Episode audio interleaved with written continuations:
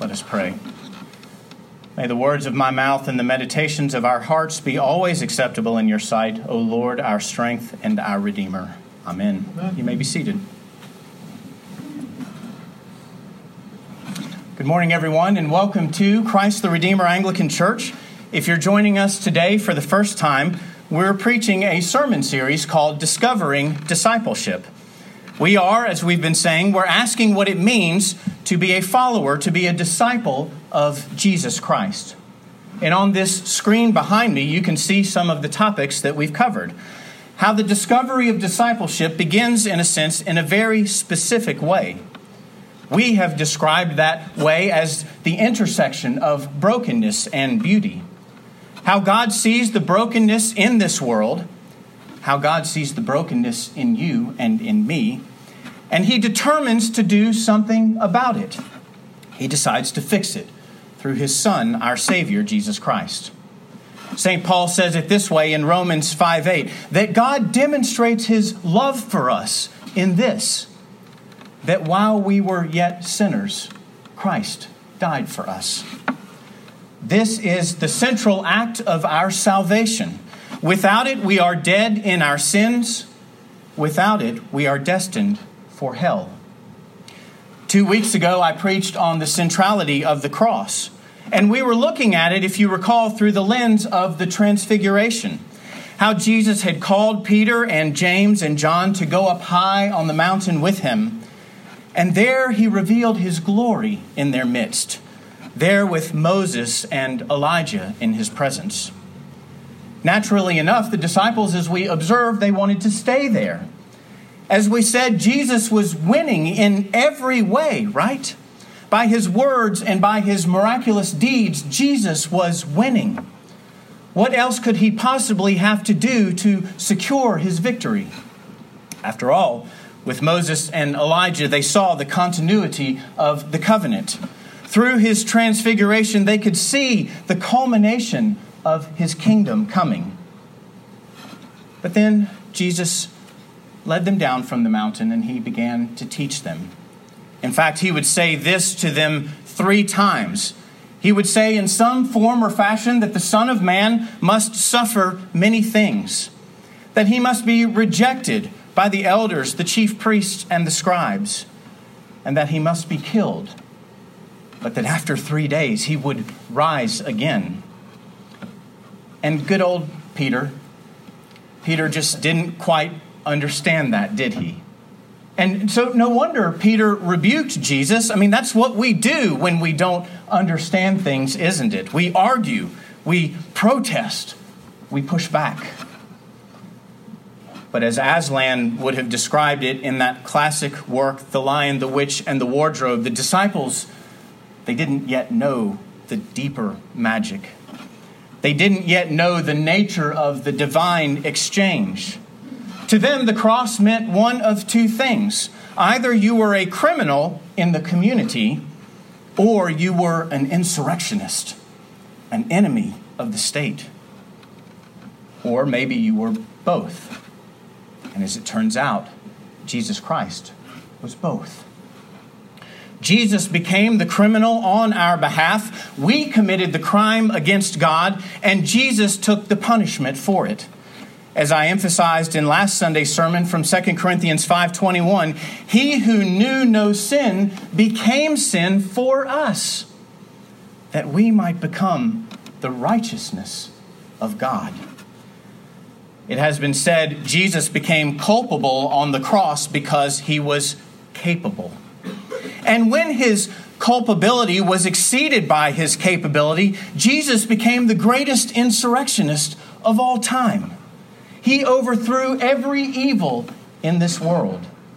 Remember his deeds before his death healing the sick, raising the dead, casting out demons, calming the storm, walking on water, feeding the 5,000. And on that cross, Jesus overcame the greatest evil. He defeated death by his own death. And he won for us the hope of everlasting life. And my friends, if that's not good news, I just don't have anything else to offer. Let us listen again to the words from St. Paul in Romans 8. He says, What then are we to say about these things? If God is for us, if God is for us, who can be against us? He did not withhold his own son, but he gave him up for all of us. And therefore, will he not with him give us everything else?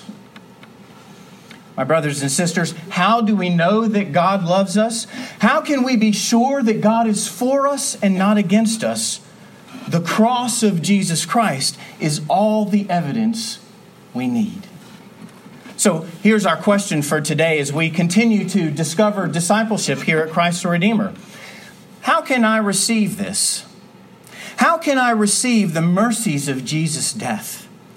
How do I receive the merits of Jesus' victory? And Jesus essentially tells us this He says it doesn't come by observation alone, but it actually comes by participation.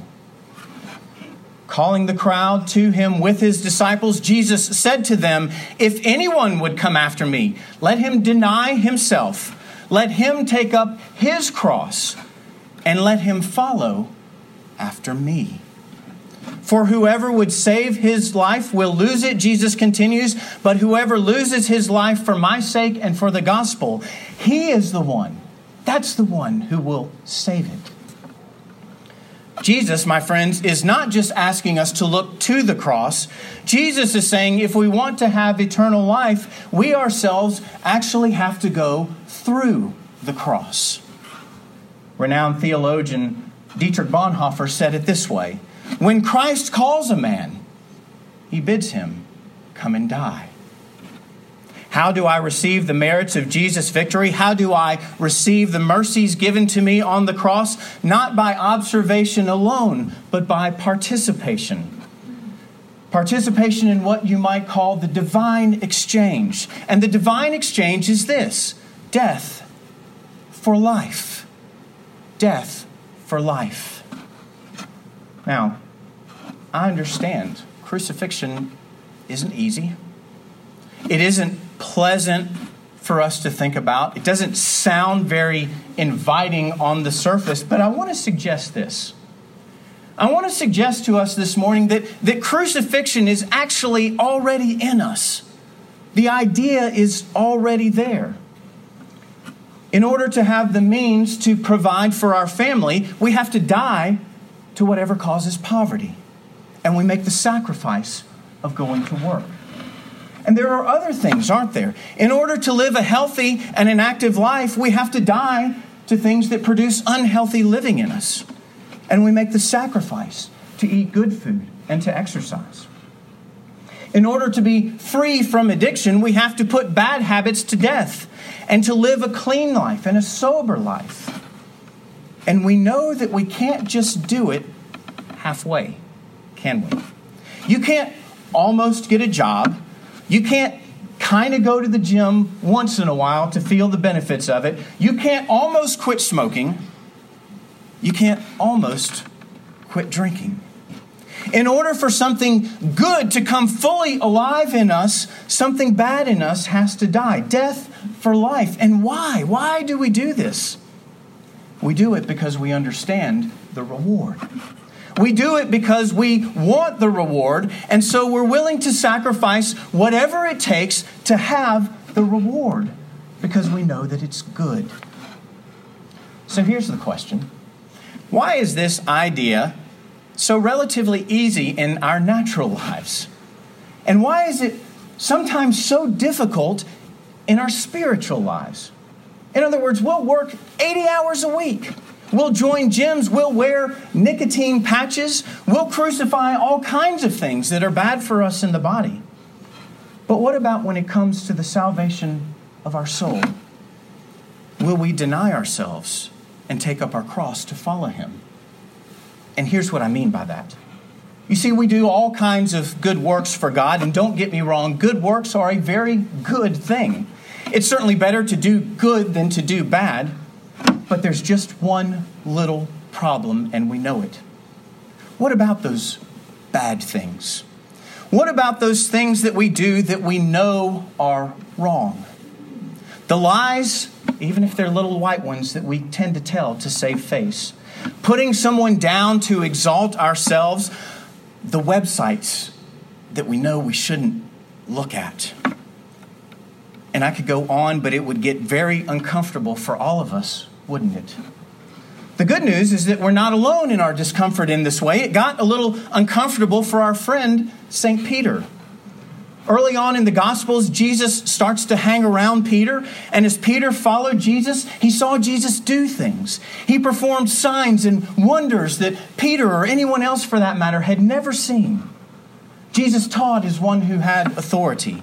Jesus healed Peter's own mother in law. Jesus cast a demon out of a man until at one point Peter finally says this. He cries out, Depart, depart from me, Lord, for I am a sinful man. So, why do you think Peter would say that? It's the same reason that so many run from Jesus rather than running to Jesus. You see, Peter actually understood something about God, didn't he? And what he understood made him a, a, little more than just a little uncomfortable. In fact, as the book of Hebrews says, it made him fearful to fall into the hands of the living God. You see, this is what Peter saw. Peter saw that God is holy, He's not like us. He's above us. He's higher than us. He's beautiful. He's perfect. Peter had a sense of that. Peter got that God is righteous. He was working unrighteousness out of this world by his words and by his deeds. And Peter knew that God is just, that God was doing something about the evil in this world. So, as Peter looked at Jesus and then he looked at himself, he instinctively cried out, Depart from me, Lord. Go away from me for I'm a sinful man. And if we're honest with ourselves, and I'll speak for myself, I'm just like that. I can be just like Peter in that way. When we see ourselves in the light of God, our first inclination can be to run from God. Get away from me, God, because I'm a sinner. And I know it, even if I don't like to admit it. But my friends, here's the good news.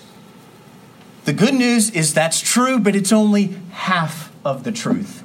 You see, at that time, Peter only had half of the story. He only had the first half of the story. And today, Jesus is giving us the second half, the rest of the story. How he begins to teach that the Son of Man must suffer and must be rejected and must die. But then again, on the third day, he will rise from the dead. Yes, God is holy, He is righteous, and He is just. And we wouldn't want it any other way. But what Jesus is showing us today is this God is forgiving. God is forgiving. God is loving.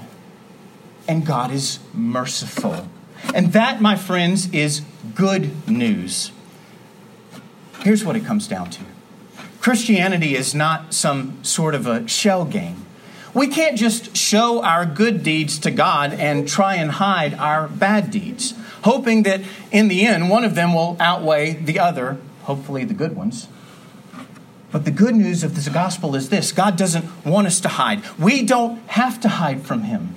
In Christ Jesus, we can find forgiveness and mercy and grace. See, God doesn't want some of us, He wants all of us.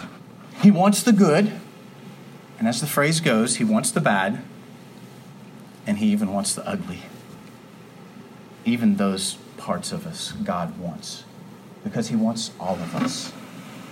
And my friends, Christianity is not a spectator sport. Jesus doesn't just call us to the cross, he calls us through the cross.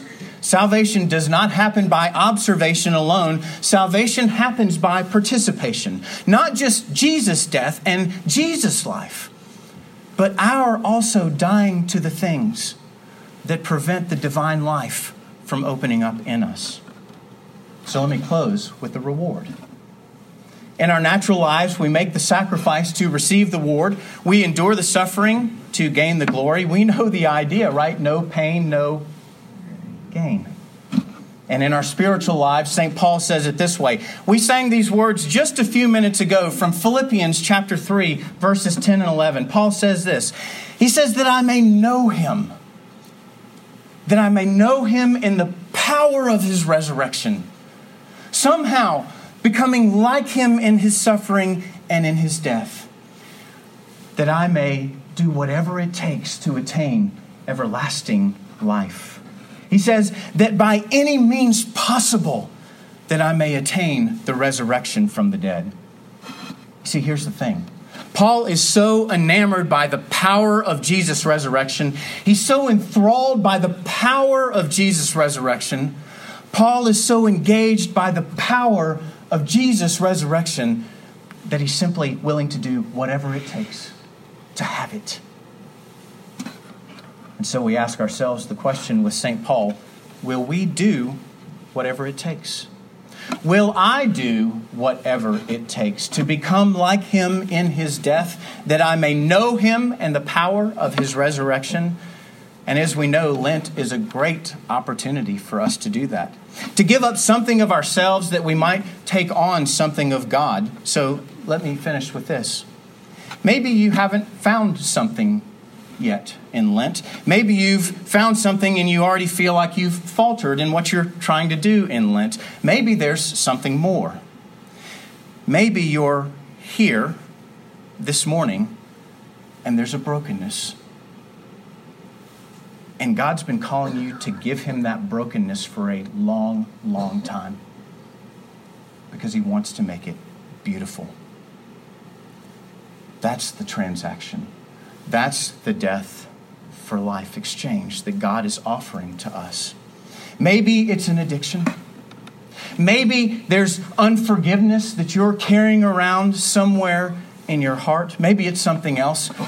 You know, and God knows. So here's what I want to do I want to give us an opportunity this morning to give it to God, to give Him our brokenness that He might make it beautiful sometimes we do something a little different in the liturgy. And what I want to do is create space before we sing the Nicene Creed, say the Nicene Creed, to sing the song we sang at the Gospel. Not singing it because it's just what we do during the Gospel, because, but singing it because this is a time that we can be with God. And if you can simply imagine yourselves in this way, that nobody else is in the room and nothing else matters except you and Jesus that He's brought you here this morning because He has a divine appointment with you to take that place of brokenness and make it beautiful. This is your time. This is your time to be with Jesus. Would you stand and sing with me?